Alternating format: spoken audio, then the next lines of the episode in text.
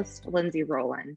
Today we are continuing the Austin Stump series with an interview with his parents, John and Pamela Stump. Austin Stump suspiciously died by suicide, and there are still so many lingering questions surrounding his death. John and Pamela, and Pamela, welcome to the show. Thank you. Thank you. So let's talk a little bit about your guys' background. And I know that um, John worked for the or works for the fire department. Let's talk a little bit about you guys to start this. Basically, we're kind of a typical family. I stayed home and raised our children. John worked and still does work in the fire department. We raised eight children. So we had our two biological kids, and then we had six that were adopted. You know, life was never dull. There was always something going on and always something to do. And that was pretty much the way it's been for twenty-one years. Okay. And then, John, can you shed some light on your career with the fire department? Uh, well, like Pam said, I got, when we first got together and I met when I was with her mom, and her mom sat there and said, before I married her, I had to have a career. So, smart woman. Yeah, exactly. So I was looking at a few things, and I thought about being a police officer, and she said, no, too many people got sh- get shot. I looked at going into the military, and that just wasn't the path. So I decided to go into the fire service, and I went through E M T school at nights and worked during the day. And after her mom passed away, we I decided to go to fire school full time, got it knocked out of it, and was luckily hired right out of the right out of fire school out in another county close to us. And I worked out there for five and a half years. I absolutely loved it. And then when the fire department close to us started, I got ready to hire. I applied and got picked up, and that's where I've been for going on twenty, twenty-one years. Okay. So I, I feel like there was some real like basic beginnings with Austin that he wanted to serve. Oh yeah. Yeah. Austin was raised in a very gun-free zone. My father was military, my brother was military, but I was determined that he was going to be the nonviolent, passive guy, and it didn't quite work out that way. It was very apparent very early on that he was his own person. Everything he did, he found a way to be the hero. It didn't matter what game they were playing. Chelsea can tell stories of him headbutting her off the trampoline and all kinds of things. He was always going to be the hero in the story. We knew early on that he wanted to serve. We knew that very early on with him. He absorbed knowledge, so he loved to read. And we would go to the grocery store. He was maybe five or six years old, and we would have an older gentleman. He used to bag the groceries at our, our neighborhood grocery store. And Austin would go up there and start talking to him about fighter planes in World War Two. And this man's looking at me and he goes, he is so knowledgeable. And I said, I don't understand what he's talking about. I have no idea what this child was talking about. It was like he just connected to this older generation. We always say he was born in the wrong decade because he really just didn't fit the mold of, of today's twenty-year-olds. Extremely patriotic. It was either good or it was bad. There was no in between with him. It was right or it was wrong. He wasn't in any way an arrogant person, but he was very true to what he believed. He knew exactly what he supported. He knew exactly what he believed in. He knew exactly what he felt was the right thing. That's awesome. And I want to like just fast forward it a little bit. We're going to, I want to start like a little bit from currently and then move backwards. So thank you for being here today. I know this cannot possibly be easy for you. And I spoke extensively with Chelsea last week or the week before. And I just want to hear where you guys are at like today. And we can go back and talk about the details, but I'm, I would just imagine you're in a very somber yet angry place. And I don't want to put words in your mouth. So please go ahead and tell me where you're at today. I think we're just stuck. Nobody really knows how to process and how to move forward. You go through the shock, you go through the grief, and the grief is still there, but now there's a lot of questions and a lot of anger. And you, you look in the newspaper or you listen to the news and it's still happening. And you have this sense of frustration that not only could I not save my own child, I can't stop this from happening to anybody else's children. So it's a weird place because I don't think the grief ever goes away. I don't think we'll ever be at a point where we are past that or have worked through that. But right now, it's just this frustration of wanting answers and wanting change and not knowing how to get it. So what are the things that you're questioning currently in your mind? Like, I'm, I would imagine you're racing thoughts, and what are you questioning about the case? I think we question everything about it, honestly. They've never been able to give us an exact day of death. They've never been able to give us a time of death. The last day that anyone spent with him, I believe, is completely bogus. They will not answer our questions as to why his nightstand is covered in duct tape and his belongings on the nightstand are covered in duct tape. They will not answer our questions that pertain to the different text messages that we have and the different things that he had on his phone.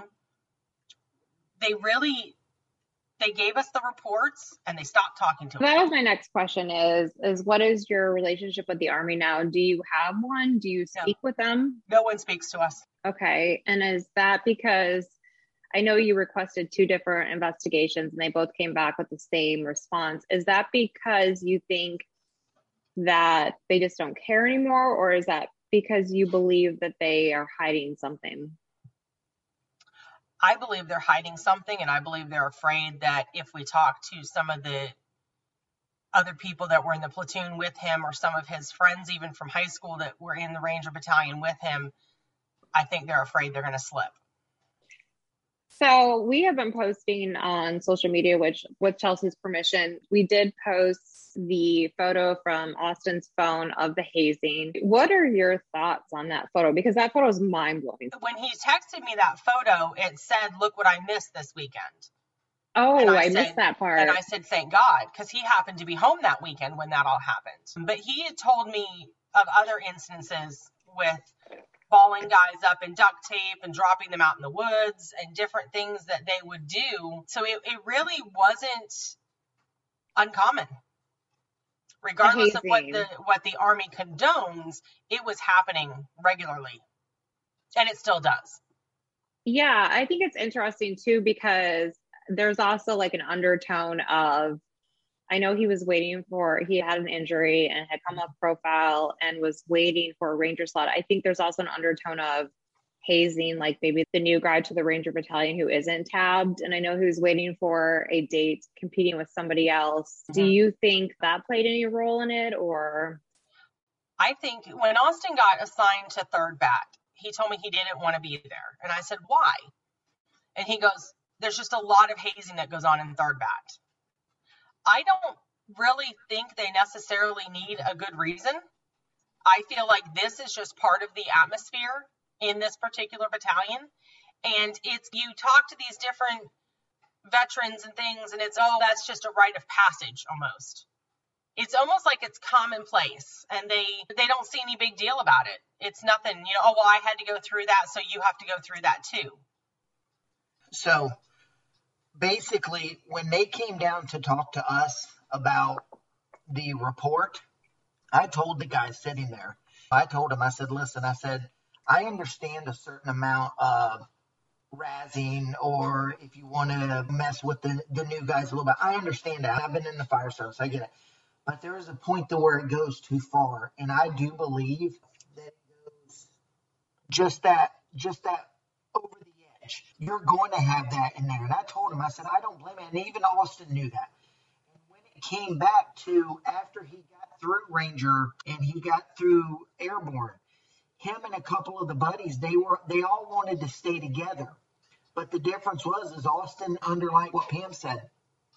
He didn't really want to stay at third Battalion. He wanted to go to either first or second. But then when, you know, a handful of them got moved, he was left out. So that might have played a little bit of role in it to where he was like, okay, I'm going to have to deal with what I what I have to do. So when talking about the different stories, there there's a few examples that she gave that you were given a story by. Let's talk first about his peers that had, you had a, someone come over to the house and you had someone that stopped speaking to you. So like, how did this story evolve to bring up the suspicion that you currently have? And then I have too. You have to go back to the, the day that all this happened. We had talked to Austin that Friday and he was supposed to have been coming home that weekend.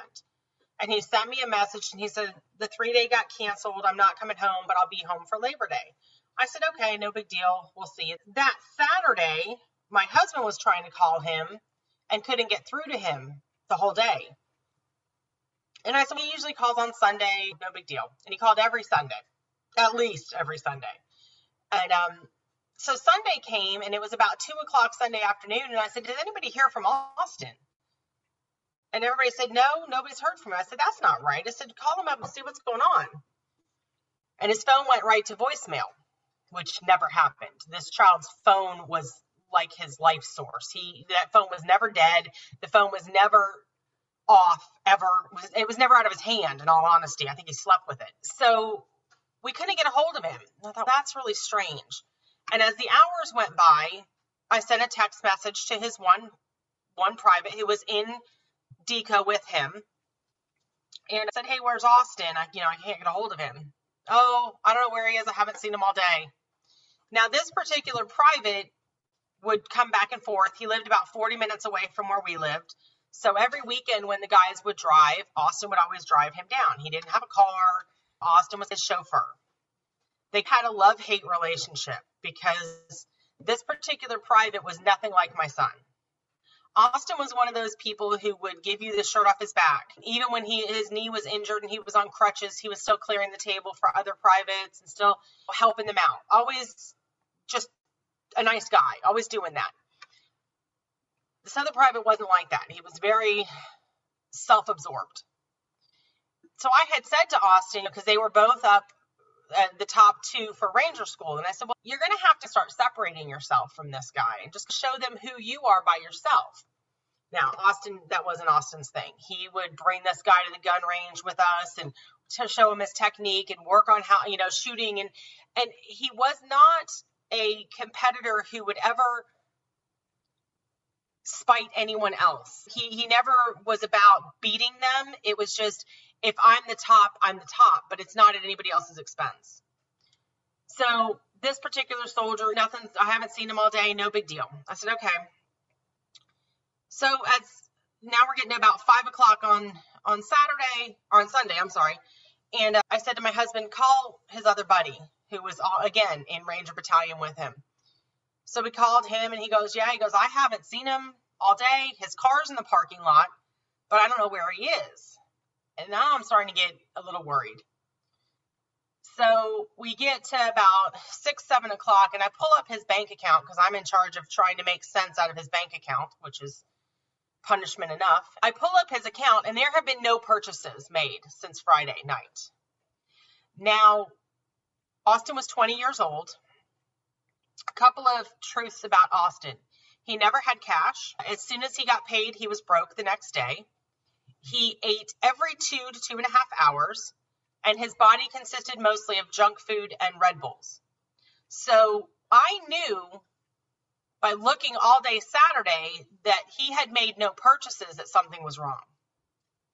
And I turned to my husband and I said, he's dead. I said, there's something's wrong. I said, if he hasn't spent any money, this kid is not with us. This, this something's wrong. And he's, oh, don't say that, don't say that. So you just gave me the calling. Chills. I, it's just a mom's gut. You knew something was wrong. Right. So we start calling. Now we start calling anybody. We start calling hospitals. We start calling the base police department. Anybody who will answer the phone, we're calling. Everybody's answer is, oh, don't worry about it. We'll call you back in ten minutes. Okay. Now we get to about eight thirty at night. And I go back to this private that had comes back and forth with him. And I said, listen, I need you to find him. He goes, don't worry about it, Mom. It's not a big deal. I went and got the key. I'm going into his room now. I can hear the keys in the door. I can hear the door open and the phone goes dead. Now, now I'm panicking. Now we are beyond scared because now something's wrong. Now no one will talk to us. No one will call us back. No one will answer their phone. None of his friends, nobody. So we find the number to the ranger desk, and my husband calls, and the guy says, oh, give me ten minutes and I'll call you back. thirty, thirty-five minutes go by. We call the number again, and now this private is crying on the phone, and he says, I can't tell you anything, and he hangs up the phone. Now I look at John, and I said, he's gone. Something's happened. He's gone. Gosh, this is um, heartbreaking. So that's Sunday night, and we, I think we fell asleep out of just utter exhaustion. And at five fifteen in the morning, our doorbell rings, and there is a deputy, and there is casualty assistant officer in his dress blues. And they are telling us that Austin has hung himself. Now, initially, you're in such shock that you believe them. Uh, you honestly believe them. And they hit you with, what type of coffin do you want? And what funeral home did you want him to come to? And you are in this almost like an out-of-body experience. It's, you don't even know what's coming out of your mouth. You're just in auto mode. And you're just shocked. I mean, everything about you is numb. Everything just stops. And at that moment, I couldn't even process what they were telling me, let alone question it. It's not until afterwards when we're sitting here talking amongst ourselves, I'm like, but he was supposed to come home this weekend. He had made plans with his younger brother who was having a really hard time. You know, he's like, oh, we're going to go, we're going to hang out. And he had made promises to his siblings that he wouldn't have not kept. That wasn't who he was. He knew how important it was with them. He knew that they needed that from him. And he'd made plans with us. For him to all of a sudden just do this, it just didn't, it didn't add up. That weekend, over Labor Day weekend, we had a get together at the church we were at for his friends from high school, the other soldiers, anybody who he was in J R O T C with, anybody who this hit as hard as it hit us. And we had this little get together because my fear was whatever was going on was going to continue. And there would be more suicides. And I wanted them to all know, we don't blame you. There was nothing you missed. We didn't see anything either. Trying to let them know that we in no way held them responsible for anything that had happened. And at that meeting, one of the Rangers who Austin went to high school with presented my husband with a memory bracelet. This little memorial bracelet with Austin's name on it and Rangers Lead the Way and his date of birth. And then it had his date of death as August twenty-fourth, twenty nineteen. And I didn't think of it. You know, at the moment, again, you're crying and it's so emotional and you don't really put much together. And uh, we got home and I looked at my husband and I said, why does it say the twenty-fourth? He goes, we, they printed the wrong date on it. So I apologize. We'll get you the right one. So that was okay. Again, didn't think much about it at the moment. Hey, you know what? It's a clerical error. One private that he commuted back and forth with told us at this meeting that he had gone guitar shopping with Austin on Saturday. Now, Austin's a drum player. He's never played a guitar. I don't think he's ever held a guitar that I'm aware of. And Austin is also an impulse shopper. So had Austin gone guitar shopping, chances are Austin would have bought a guitar. Again, no purchases were made on Saturday. No drinks, no lunch, no dinner, no snacks, no, nothing was purchased. And this child did not go more than literally two, two and a half hours without at least. So that kind of struck me as odd. Didn't really think a whole lot of it. And he said, well, Sunday is our kind of rest day. His roommate was deployed, so it was just him. I didn't think anything of it. He said, Saturday night I saw him. He got mad at me, which was not uncommon. And he went and helped another soldier move a futon and went to bed. Now, the Army had told me at that point that they have an activity tracker that all of the soldiers have on their phone, tracking their movement and that type of thing. The last activity that was tracked by Austin was at seven p.m. on Saturday night. Now, that means Austin did not move or pick up his phone after seven p.m. on Saturday night. Austin didn't use the bathroom without the phone. So Austin's never been in bed at seven o'clock at night since he was an infant. I, I don't know why he would be off his phone and in bed at seven o'clock on a Saturday night. That seems very strange to me. We go on this, and then we get to you know, the celebration of life. And they send down, the battalion comes down, they do the twenty-one gun salute, literally did not even come into the reception hall to say goodbye to the family. Very few of them did. And then they were loaded on a bus and taken back, on a van and taken back to the airport. We didn't get to speak to anyone. We didn't get to really talk to anybody. They just shuffled them out and they were gone. So about that time, we had been flown in September up to the to Fort Benning to be part of the memorial service there on base for the Ranger Battalion.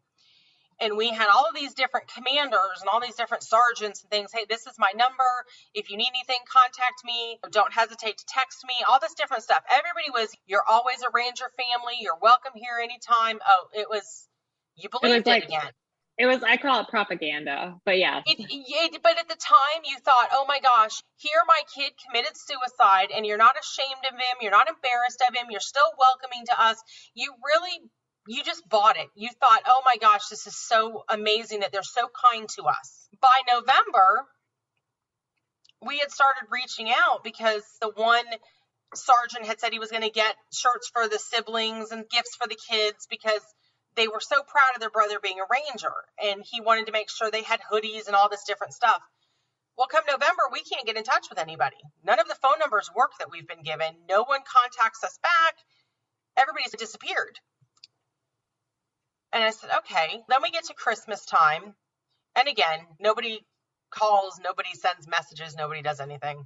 No Ranger Battalion Christmas card. Yeah, no, nope, nothing like that. So we happened to take our kids and go to an animal preserve about forty minutes south of us.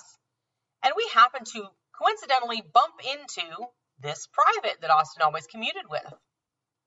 And he says, oh, what are you guys doing here? Oh, look at that. Oh, I was going to come by the house. I just didn't get around to it. Now, this is supposedly Austin's best buddy, okay? And he is so uncomfortable. He can't get away from us fast enough. And everybody can, everybody senses it. And he says, yeah, he goes, he goes, I was there the whole day with the roommate. We were playing video games and knocking on Austin's door, and he wouldn't come out. And I said, wait a minute. I thought his roommate was deployed. Oh, no, he was there with his girlfriend, and we were all playing video games. And I looked at my daughter and looked at my husband and didn't really say anything. And then all of a sudden, he had to go. He had to leave. And I looked at them, and I said, that story has changed. I said, that's not the story that he gave me. That was when the suspicion started. That was when we started questioning and looking back and saying, okay, wait a minute, something's not adding up here. Now, as of December, we still don't have any reports from Ranger Battalion. We have nothing. With everything that Pam was talking about, the other guy that went through Ranger School prior to Austin, actually, Austin talked him into joining J R O T C. And he actually got into the Army prior to Austin. There's a lot... There's a lot of the backstory that Chelsea missed out where, with when they came down to April and talked to us about why they feel like that he did this. It, it didn't add up. But either way, though, the other gentleman that I talked to, that was his friend and supposedly close friend and everything else. I even talked to him afterwards, and I told him, I said, listen, I said, I need some answers. I said, because now we have questions. I said, I'm questioning this. I'm questioning that. I'm looking at this. And he goes, okay. He goes, let me look into it. Let me look into this. Let me, let me ask some questions and everything. He goes, and I'll give you a call back. And I said, and I told him, I said, listen, I said, I don't want you to get in trouble by snooping around. He goes, they're not going to mess with me. He said, they're not going to say anything. He goes, I'll figure it out. I haven't heard from him in over a year. And I've actually texted him one other time prior to that and asked him, hey, just touch and base, see where you are, see and everything else. And again, nothing. So very interesting. So you felt like he just didn't, like there was a story, there was a story and then there was another story and he just wasn't comfortable sharing the truth with you, or it just he was intimidated by somebody perhaps? Personally, what I think has happened is that we asked the wrong questions. We didn't just accept it. And I think that is, I think that's part of it. And I think that there is, and look, there, there is a certain, you never want to think of the Army, the military, or anything. It's like with the fire department. You don't want to believe that these guys make any mistakes. You don't want to believe that there's bad guys. However, it, it doesn't matter whether it's fire department, police department, emergency medical service, whatever. There are a certain percentage that do the wrong thing. And then there's the majority of the guys are good. And then there's those other ones that make the good guys look bad. And if they can cover it up or not talk about it, then that's what they're going to do. And when they gave us that report in April, I, I sat there and I told them, I said, your timeline doesn't add up. I said, and what you're telling me is, is the reasons why. I said, they don't make sense. When I told him what Austin had been through, two years after high school, this kid had to go through to try to get into the military. And you're going to tell me that a bum knee that was cleared? Oh, this is why he did it? And the girl that he had been talking to, they had worked with for almost over a year, that they were still friends, that was, no, I'm sorry, I disagree with you. Yeah, and like Chelsea said, the girlfriend has been very vocal in that they had a decent relationship, but had maybe decided not to continue it at the moment, but it wasn't a sense, it wasn't like a sense of pain for Austin. It wasn't an no. issue at the moment, right? Austin, that's what I gathered. Austin was extremely uncomfortable around girls. This child had five sisters. He was very rightfully so afraid of women. He had seen, he had seen the mood swings. He knew what to run away from. Or uh, just respectful. We'll call it respectful, right? Yeah, I mean, he did not, he was not pursuing relationships. Okay. This particular girl, she's still a very dear friend with our family. They had worked together. They were friends. She had been dating someone else for the majority of the time he knew. They talked about when she broke up with that guy, hey, what would you think about going out? She was going back to school. He was in Georgia. They're like, this really isn't a good time. They were still friends. They were still buddies. He and I had talked about it. And he's, you know what, Mom, I really don't want a relationship if I'm going to be deployed for six to eight months at a time. And I said, it's not fair. And it really isn't. He knew from the twenty-four hours his dad was on shift how hard it was for just that, just for a day, let alone six months. That's a hard life for a wife. And he would talk about, this isn't where I want to go right now. It's not what I'm looking for. And we both talked about it a lot. We joked about it and respected him for it and said, you know, hey, I agree one hundred percent. That's a really mature way to, to look at things. Like I said, they were still friends. He was texting her, and she's still friends with our family now. We hear from her more than we do anybody from the Army. She's still close to our family. And, and then again, they used the knee, and the knee was cleared. Well, and on to your point that Austin had a huge like caseload in his own life. Like he just come off profile. Mm-hmm. He had had an exercise, a field exercise. And then of course, like we talked about, was looking at a deployment. And so that's heavy. And then also going to Ranger school, because I would imagine that they were going to send him to Ranger school prior to the deployment. So yeah, he had a heavy, heavy life that he needed to focus on. And maybe right. a girlfriend, just it just wasn't the right time. But it sounds no. like they still had a friendship. Absolutely. And normally, I think the plan was to deploy him. And then when he came back, based on the performance and during the deployment, was then decide who was going to Ranger school, because that is a long commitment. Okay. Uh, so he was going to deploy first. And then I, they were talking about he and this other prior, prior private were neck and neck for that, as far as through the battalion. Everybody that, that I've talked to, because when they were telling me that he didn't feel he was cut out for the Ranger Battalion with his knee and all this stuff, that he was questioning if he could perform at that high level. And I said, okay, well, I said that I would like to have copies of the failed P T tests or any write-ups or disciplinary that had to have taken place. Because as a mom, in my head, if you don't feel you can measure up, it's because you're not measuring up. You're coming in last place. You're bringing down the team. And they told me, oh, we can't give you that because it doesn't exist. I said, okay. So my son, who was going neck and neck in shooting competitions with a sniper who had been in battalion for over a year, he was never below the top two in P T tests.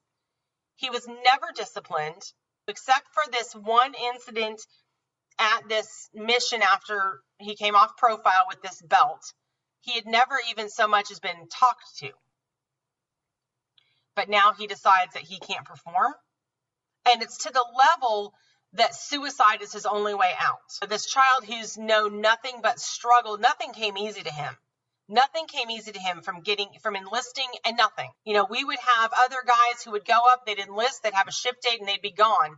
And Austin couldn't even get through MEPS because he had a hernia or because he, whatever it may be, he needed a waiver. All these different things that he constantly met setbacks and he overcame every one of them. So how can there be no record of a setback that would have caused him to kill himself? Well, Chelsea had talked about, so what was the deal with the belt? Like, I know he had asked you guys to help him fund the belt after the training exercise so he could train on it. And I'm not exactly sure what we're talking about here, but what, what, I, what was yeah, that about? I don't honestly know. I know that it was a certain kind of belt. I'm guessing it's like a, almost like a rigging belt that they had to put on for their harnesses and stuff. Yeah. And he had me look it up on eBay. Actually, I can still pull it up because it's still on here. And he wanted me to get him this belt. It was like a four hundred dollar belt. And I said, buddy, I, I can't do that right now. You know, and of course, in typical Austin fashion, he had no money to his name. So that wasn't anything unusual. But um, I told him, I said, you know, I, I can't do that. And he had apparently hadn't put this belt on correctly. And this sergeant got onto him. Okay, it is a Rowan tactic Shuto belt, S H U T O is the kind of belt this is. And it is, it's something that he needed for this particular mission. And he did not know how to put this belt on. And this sergeant just would not stop riding him about this. To the point that even when they came back from the mission, Austin said, this guy still won't let this thing drop. And I said, well, how, you know, you've never had one of these. How are you supposed to know how to put this thing on? It's not something that they teach you. What do you want me to do? And um, I know, he goes, he's just being a jerk about it. So this same sergeant on Austin's cell phone, probably that during the week that he, his last week there, sends him a text and it says, how's your face?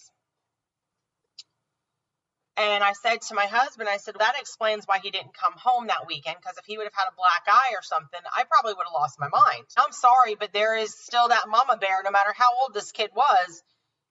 You're not going to be pounding on my kid for something that he had no way of knowing how to do. So this particular sergeant, we went through his phone pretty carefully, and there are some extremely inappropriate messages. Things that make reference to another one of the privates being raped, just very tacky things. So when they came to do their second fifteen six investigation, I gave this investigator, who coincidentally worked for the Ranger Battalion, which is great, I gave him all the information that we had. And now, you know, these are the text messages and these are the pictures and everything that we had found on this phone that hadn't been wiped clean. And the next thing I know, this particular sergeant has been kicked out of the Ranger Battalion and sent to another base. And I said, what happened? Why? This, was there something? Did you find some evidence that something happened? Oh, no, he came to the mess hall unshaven.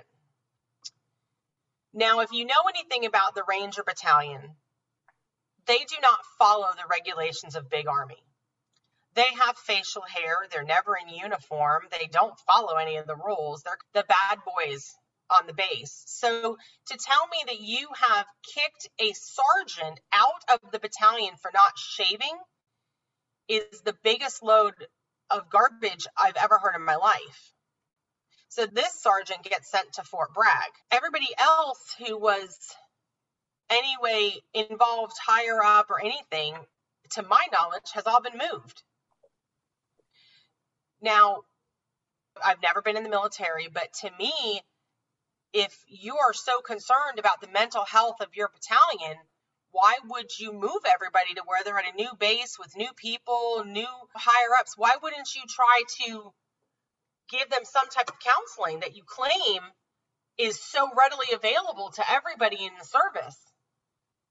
which it's not. That's a complete joke. You scatter them? That seems strange well, you, to me too. You have to wonder if it wasn't like a silencing mechanism. Exactly. Just we will, we're going to move you now. Or maybe they were disciplined internally and it just wasn't put on paper, or you weren't notified. And now you, we know you have something to do with this, so now we're going to move you. But that kind of leads into my next question is, I feel like this podcast we're having, we're looking for those people, those soldiers. And it has been a significant amount of time now since Austin died. And you have to wonder, like, are those soldiers willing to talk? And I'll let you guys talk on that. We're hoping to put out this story that somebody does come forward. What would you like to say to somebody that is out there listening to this? Because if we've done a significant amount of social media, so mm-hmm. if you could talk to somebody that has answers for you, what would you say to them? I think when you have someone that you love die by suicide, you take that on and, and you carry this weight of guilt, and you wonder, what did I miss? What could I have done? If I would have just reached out, if I just would have done this. So you beat yourself up about it. And it's not just his father or myself, but all of the siblings. Everybody is just left wondering, how could I have prevented this from happening? The truth of it is, Austin's gone. We can't get him back. There's nothing I can do. And there's nothing they're going to say to me that's going to change that. By telling me the truth of what happened, you're taking the guilt off of my shoulders, you're taking it off my husband, you're taking it off my girls. You're letting us mourn our son without all the guilt. I really would like to be there, because right now, no matter the questions that I have, it will always be this: what if he did this? What if he really saw no other way out? Until I know the truth, I can't put that to rest. I just want to know what happened. I, I just want the truth. I just want to know if something got out of hand, if somebody wanted to shut him up because he was going to, you know, tell on him, or, or I don't know what it could have been. It doesn't matter. It, it, it just doesn't matter anymore. I just want to know what happened to my son. And, and I feel like they owe that to me. You know, I feel like all of the two years of battling to get him into the military, they wanted to make sure he was perfect. I had to produce report cards, and we had to get letters from his physicians, and we had to bend over backwards for this kid to get into the military because they wanted to make sure he was in perfect condition. And then you don't even bother to tell me the truth about what happened to him? I told you the truth about who he was. Why don't you owe me that same truth? I think that's a beautiful statement. I don't even know what I could add to that. I think that's beautiful. I think that's, I think that you're completely right. Like, they do, they owe you that. And it, it will give you a peace of mind, because I think we both know he did not kill himself. Oh no, I, I don't believe he did. And I, I think don't. that you and I will both agree that we're not looking to crucify or hang anybody for this. No. And we don't even care if it's anonymous. We would just like to know. Yeah, I just want to know what happened. That's it. I, I'm not looking to end anyone's career. I'm not looking to put anybody in jail. That's not what I'm looking for. And I know that's not what Austin would have wanted either. Austin was a very forgiving soul. And I know that he's probably upset with me for even pushing it as far as I have. But for my own peace of mind and for my own, my daughter's well-being and their mental health, I want them to know that we didn't fail him and he didn't give up. That that wasn't his nature. And that was part of what made him such a huge figure in their lives. He was their, their hero. This was the kid who, he was the poster child for perseverance. Nothing was going to get him down. Nothing was going to stop him from achieving his dreams. And he was right where he wanted to be. This was exactly where he wanted to be. Yeah, I've seen articles where you talk about how does somebody who's exactly where they want to be commit suicide? It just yeah. doesn't add up. And he could not wait for this deployment. He could not wait. This is a child who grew up with a dad as a firefighter, grew up in the nine eleven era. He was going to right the wrongs. He was going to protect his country. He was going to defend all of those people who lost their lives on that horrible day. And that was his mission. That was his goal. And it wasn't a joke to him. He took it very seriously. But he was going to be right there, and he was going to he was going to end all of the fear that any American had. He was going to put that to rest for him. Well, and that was just who well, it's interesting because I was talking to your husband, and I was just telling him, I wanted to give him a little heads up that my podcast is very Republican. Oh, yeah. and, and and John was like, Austin would be sick if he saw where we were at today with oh, the yes. Patriots and all those things. So it was just interesting to hear that if Austin was here today to see this, he would be upset about it. So I guess yeah. that was the go ahead that like, it's okay for you guys to be on a Republican podcast. It's not always like the big, it's not, a, we're not always popular right now, but we do tell the truth. Yeah, he was a true patriot. That was his his thing. I don't know how he would have ever made it through quarantine, though. I really don't, because he wouldn't have been able to go to get his monsters at the Quickie Mart. And he, he was not a person who enjoyed being by himself, even though he could be in a room with other people and not be interacting with them. He was fine with that, but he did not like just sitting by himself. He was never a sit still, do nothing kind of kid. That just wasn't who he was. He was always on the move. Always doing something. Um, I do have one last question for you guys. If you could go back in time and do things differently while the investigation was going on with the Army, what, what would you do differently? Oh, geez. Let's see. I would have never let Fort Benning do the autopsy. I would have never had him cremated. What else? I would have never given them all of my information. I think I would have asked them why the C I D... They only talked to me on the phone. Ironically enough, I come to find out that they literally sent people down to talk to the girl that lives twenty minutes away, but they couldn't even stop by and talk to the parents. The girlfriend? Yeah. Yeah. yeah. They literally came down and talked to her. But yet, and we live twenty minutes away. Phone calls. That's the only way I communicated with anybody up until when they came down to present the thing. So it's looking back, a lot of that, just, you know, send him here. I want a, I want a different autopsy. I want someone else other than, supposedly I was, my understanding is the autopsy was done in Dover, but I, I don't see how that's possible. And they told me when we first started questioning, they they were asking me, did the the Georgia State Police or the Georgia field F B I agent, did they get involved? And I'm like, no, because it was on the military base. He goes, they should have. I'm like, I, I, we didn't know anything about that because, again, like Pam said before, they hit you a day and a half after afterwards. As this is what his wish is. How do you want him to come and where? And here you go. You have no time. I see them in the medical field too. There, there is that time. That timeline. So, and John, I do want to ask you though, how does being with the fire department, how did that sort of open your thinking on this case? How do you think that affected your skepticism? Again, where I started looking into it was, was I started questioning the nine one one call and what was said. And then what did they do when they got on scene? Because they literally, we were literally told when they came down to sit down that someone started C P R. They, the I, I forget whether it was a sergeant, corporal. I, I have no idea who he was. I, I don't remember, to be honest with you. But he said, he told me, he goes, yeah, they started C P R and they put the A E D on and, and they did all this. And I'm like, and I'm thinking, I've been on responded to deaths. And you walk in and if it's an obvious D O A, the only thing that we do in the medical field is to confirm is is we put the leads from the monitor on to confirm that the patient is asystole. You have in our protocols certain things that are obvious D O A, and you just, a lot of it you will confirm.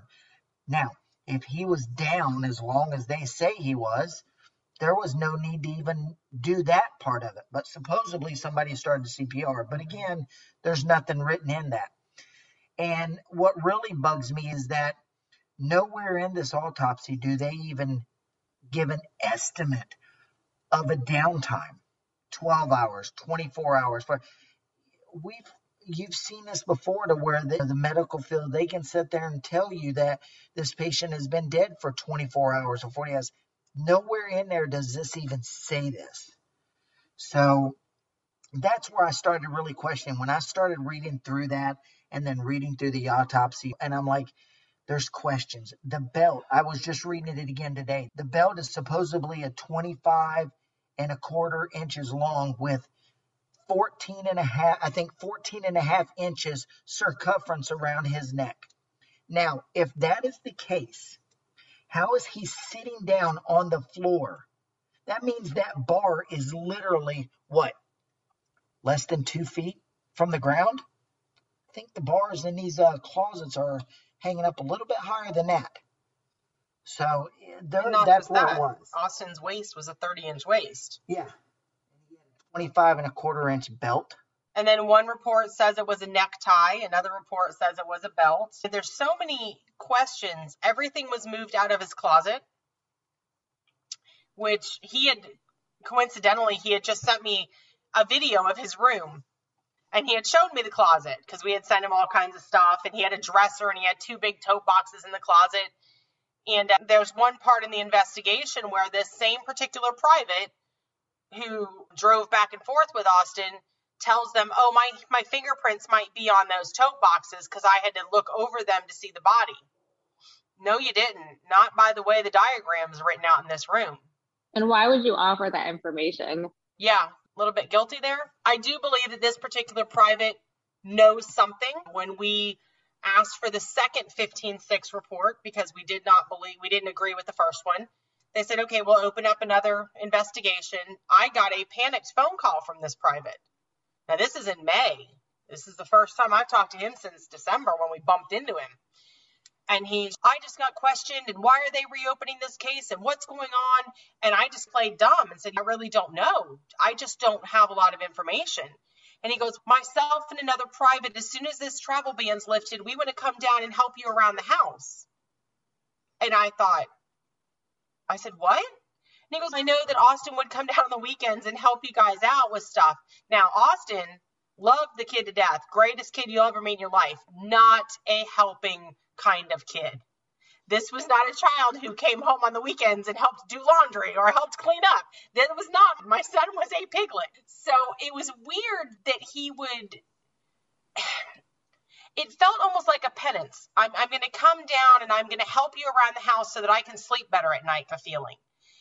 And uh, I got off the phone with him and I looked at John and I said, so what, he's going to come and mow the grass and that's going to make up for killing my kid? It was such a ridiculous phone call. Haven't heard from him since, never come down. But again, it was just these weird things that you started questioning. Why would you do that? He doesn't send me a message on Christmas. He doesn't send me a message on Austin's birthday or the anniversary of his death, which the Ranger Battalion told me they would have a ceremony for. They told me they would have on his birthday, and whatever I wanted done, they would do. I don't know if that happens, but nobody remembers his birthday and nobody remembers the anniversary of his death. It feels like nobody remembers him. It really well, does. I also wanted to go back to what you were talking about. So we had posted, and you saw this, we posted the hazing photo right. on Facebook and, and LinkedIn. And there was some questions, very relevant. And I, I encourage comments because that's uh-huh. how we will find answers. So there was a question about the hazing photo that it was horseplay or it was privates, Ranger Battalion, just mm-hmm. doing some sort of combative stuff. And so I have had written out to the person that wrote that just because I want to see where they're coming from. I was like, okay, well, let's take a, let's take a look at the photo. So there are cages in the back room that are not in barracks rooms. I know as company commander, they may be in the motor pool. They may be in the company area near the arms room because they're arms room cages. So let's talk that. So that, so it was not in the barracks room. Uh-huh. We'll just say that. And then they were in P Ts before, after, during P T. And then if you actually look at the photos, which I'm sure you've spent hours looking at them, is that the, the gentlemen holding down the victim, they're older.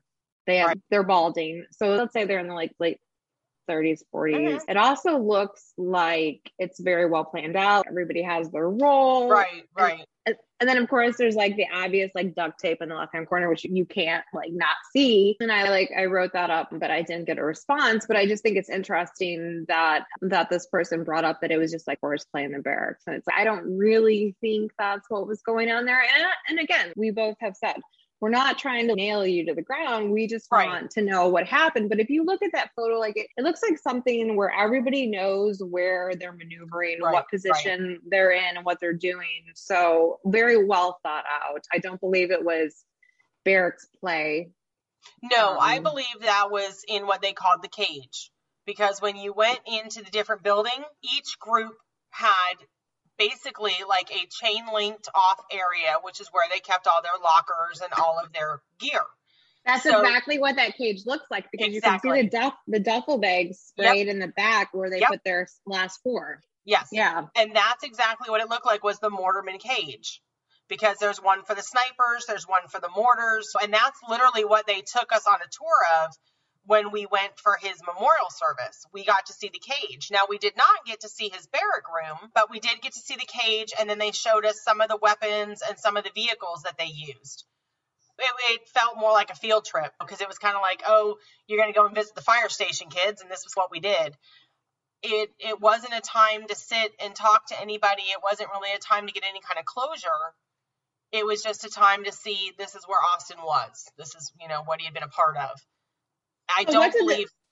I'm sorry, go ahead. No, I don't believe it was any kind of training, because it happened over the weekend. And then what was exactly the definition of the cage besides um, holding soldiers' gear? I'm just curious. I mean, like, why was it called that? I don't know. It was just a chain link, like it had chain link walls. It literally looked like a dog pen, like what you would mm-hmm. see with the, with their lockers and benches and stuff inside of it. But it was just called the cage. And like I said, there was one for the snipers. There was one for the mortarmen. There, everybody had their own place to keep their gear. It was nothing that really... I gave a second thought. I thought, oh, okay, this is the cage. I'd heard about the cage. But they, they've used all of my questions. Like, even with the, there was an incident where Austin had told us about balling up a private in duct tape and putting a tube into his nose, like a field exercise. What kind of tube was it?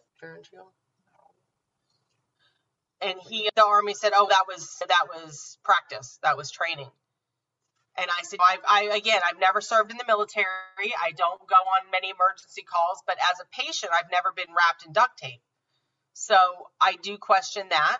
I think that's a little strange to me that you would be practicing field, life-saving field training with your patient wrapped in duct tape. Again, they've dismissed everything that I've questioned as, oh, it was combative training, or it was field training, or it was this or that. And I do believe that anybody who has served knows that's just the cover story. Yeah. And what was the term you used? Balling, balling up, it? balling up.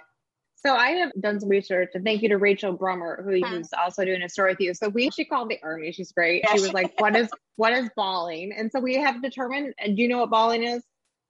I, from my understanding, balling up is when you are literally wrapped in duct tape. You are restrained in duct tape and you are rolled into a little ball. And it can happen oh. for your birthday. It can happen for all kinds of things.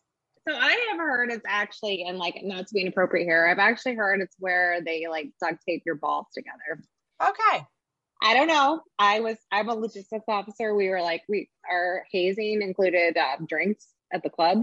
Right. Um, but I thought that was interesting. It was um, funny because I had one of Austin's friends. He was stationed at a different Ranger Battalion, and he asked me, he said, was there any evidence of sexual assault? And I said, no, not that I know. That's not something that I would have asked, or I said, not that I'm aware of. And he goes, sometimes when they ball them up, they will sexually assault them also. That was oh something gosh. that I had never even thought about. I had never uh, even thought about.